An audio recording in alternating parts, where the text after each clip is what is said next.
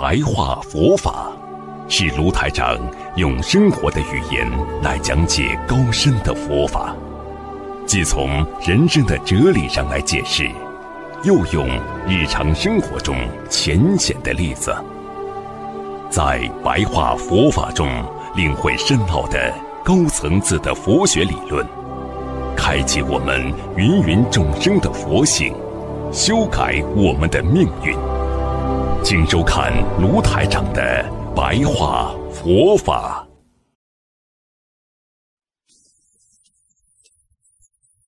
我们学佛修心啊，要知道修小乘佛法，还有我，还有众生的分别。比方说，你今天修小乘佛法，管住自己家，就叫小乘。小乘呢，管好自己，修好自己。不去和别人有争斗，我就自己做得很干净，我自己修得好就可以。那么然后呢，小乘就是还有我相，我好了就好了，我不跟你们去搞。啊，你们境界高不高，这是你们的事情，我修得好就可以了。我相，我修得好，我自己好，这个实际上就叫我执的观念。我执呢，就是我非常执着。每一个人呢，其实都很执着。执着是什么呢？执着实际上就是业障。我就认为这件事情是对的，啊，我执着于我这个观点，执着于我这个概念，我认为这件事情是对的。所以呢，在佛法界讲呢，小乘佛法呢，修行者呢，他的觉悟呢是不彻底的。但是小乘佛法修得好的话呢，他也能超出六道，就是道声闻道。还有一个圆觉道，所以呢，一个人呢要能够彻悟，就是不但要救自己，还要救别人，那么就提倡大乘佛教的不二法门的观念。什么叫不二法门呢？佛教不二法门，学大乘啊。所以，任何一个人只要在人间有烦恼了，实际上呢，他。就会有道场。什么叫道场？就是因为你有烦恼了，你才会去在心中找寻自己原始的根，就是佛性。你们想想看，你们过去从小的时候，你们没有学佛，你们哪知道啊？什么心中还有佛啊？就知道凭良心讲话。其实这个良心就是佛性的一种表现。所以呢，要懂得。你今天没有苦，你不会想到求佛；你今天没有烦恼，你就心中没有道场，就是你不会把菩萨放在心中。你看看你们平时开心的时候会想到佛吗？想不到的。等到你们要吃苦了，哎呀，菩萨你救救我呀！菩萨来了。你看你们好的时候会叫菩萨吗？就现在学佛了才会叫，不管有事没事都叫。所以。一个人要懂得无我一念，众生是道，烦恼也是道。一个人如果没自己了，那么心中就想着别人了；一个妈妈没有自己了，就想到孩子了。所以十方三世法界一切的法，就是我们在这个世界上做任何事情，包括学佛学法。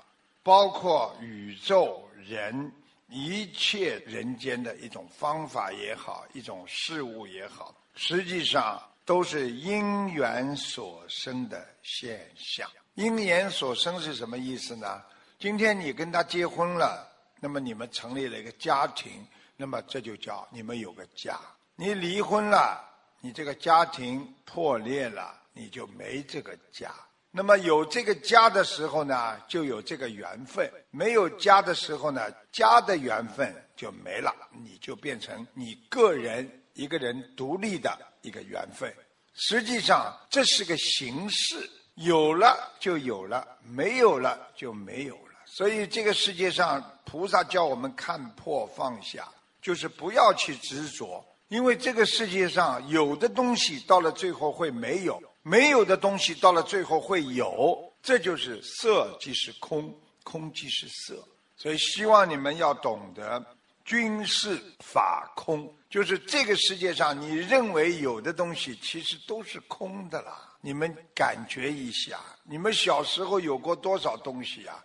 你们现在是不是空啦？小时候的东西还有谁藏在身边？除了照片，还能藏几张？到了最后，连照片都没了。要找一张小时候的照片都很难找到。告诉你们，一切虚空的，叫法空。所以自身就是一个道场。这个道场什么意思呢？就是你心中有这么个道场，你就可以评判你今天做的这件事情是对还是错。因为有菩萨在这个道场里边，所以自身就是一个道场。因为自身的道场是最接近你的，对不对啊？道场是不是请观世音菩萨来啊？如果这个道场是你们的话。是不是观世音菩萨就会到你们心里来啊？明白啊？有道场，你可以请观世音菩萨来。就是你，比方说心里有个诊所，你可以聘请各种各样的医生过来，道理是一样的。那么道场了，到了最后呢，也是空的，没了。因为当你彻悟了，你已经心中有菩萨了，你有没有道场都无所谓了。这就是讲给你们听。你今天这个医生坐在诊所里边是有医生的，但是你以后这个医生随缘到处去救人，你要诊所干嘛？你走到哪里救人救到哪里呀？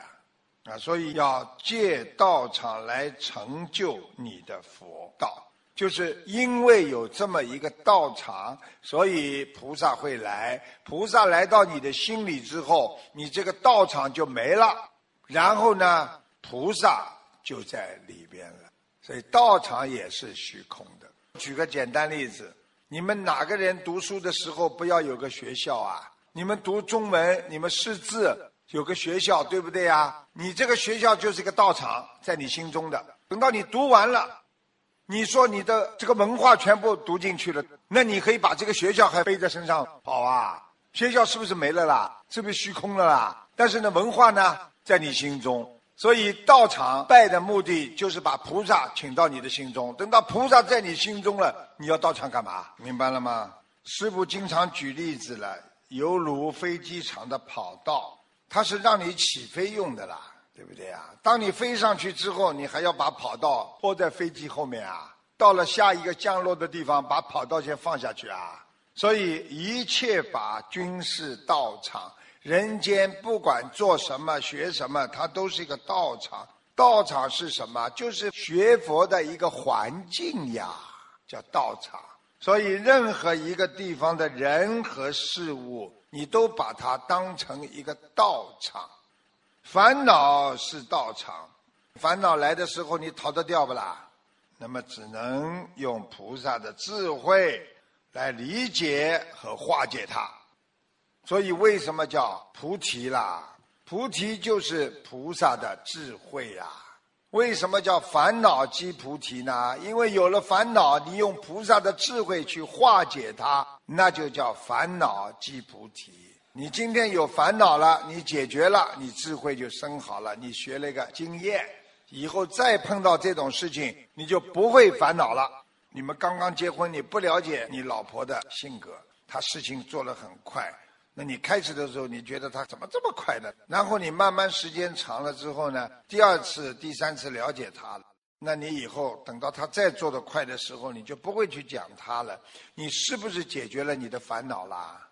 再讲下去，现在求财的人很多，财跟你的福报要看你有没有种下这个因，很重要，都是看你自己过去有没有种善因，包括你的。今生今世，年轻的时候有没有种善因？所以呢，有没有施财的种子？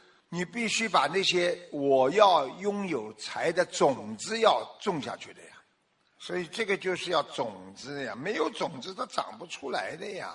啊，有因才有果。所以佛法界讲，要在自己心中种上一块。福田有福的田，听得懂吗？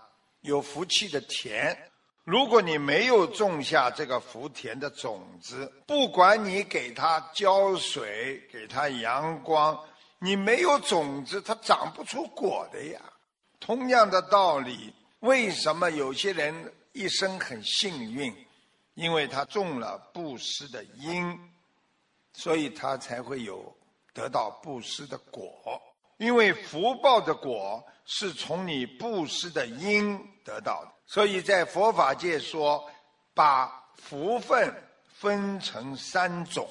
一个人想要有福气，把它分成三种福气，就叫三福田。福田就是可以生出福的缘分，你自己有福气的缘分。那么师父简单的跟你们讲讲三福田。那么第一福田是供养佛法僧。这叫敬田，就是你今天看见菩萨，你磕头了吧？恭敬吧？你对佛法尊敬吗？你对法师、和尚、尼姑尊敬吗？尊敬。那么你就是叫敬田，所以这个以后会给你生出福气的。第二福田叫恩田，在心中呢。要想有福气呢，要多孝顺，就是供养父母啦，你的老师啦，你要感恩呐，要有报恩的心，所以叫恩田，就叫报恩。第三个田是什么呢？悲田，悲田是什么呢？你看见贫困的人，看见人家很可怜的人。生病的人看见残疾人，你都要产生感觉他们很可怜的悲心啊！所以为什么要给残疾人让座，给残疾人留车位？为什么要对残疾人好？很多老妈妈腰不好，身体不好，你要对他们好，你是在种悲田呐！供养贫困的人，贫苦的人。生病的人、残疾人，对他们好，去供养他们，就是以慈悲心供养，用一个慈悲心去对人家好。一个人想得到福气，你们都看别人怎么这么有福气，你们没福气。最快的回报就是种上三福田，就是敬田、恩田、悲田。这个田字是一个方块，其实你整个这个身体的这个上面，就是把它分成四块呀。这个是心，这个是肺，这里是肝，那里呢脾，对不对呀？不要有脾气，保护好你的肝，让心脏快乐一点，你的肺才能通气。它四块全部连在一起的。你看看肝肠寸断，如果对一个人你想念他、恨他，都会肝肠寸断。肝和肠子又在一起啊，和脾又在一起。你想想看，一个人脾气大，怎么会脾气大的？脾呀，肝影响脾脏啊，肝不好的人很容易发脾气的。为什么？肝火旺啊。一旺之后烧上面两块是哪两块啊？肺和心呀，心火烧火燎的主机呀，听得懂吗？主机不好的坏掉的话，呼吸就不畅了呀。你看很多人一生气，气的话都讲不出来。你知道这个肺像一个风箱啊，他生气的时候噗呲噗呲，你郁在这里之后，整个他不动了啦。好了，血上不来了，一憋，憋了嘛，脸通红，话讲不出来。所以很多人不会讲话的，就会你。个老伯伯上车之后，他叫人家让座，跟这个人说：“你这个年轻人怎么不让座？”这个年轻人阴他，讲话讲的阴毒的不得了。这个老伯伯气的不得了，上去抽了他一个嘴巴。抽完嘴巴之后，老伯伯气的太厉害，一下子就死掉了在车上。气呀，郁郁在这里了。你说你有这个三伏田的话，你会吗？有什么好生气的，对不对呀？你恩田感恩喽，感恩他让你学会忍辱呀。这种年轻人骂你呀，阴风吹吹你呀，你就把他当成一种增上缘。这种孩子一看就没有父母教养的，这种孩子以后有的吃苦了。你心里这么一想，你不就化解了吗？对不对啦？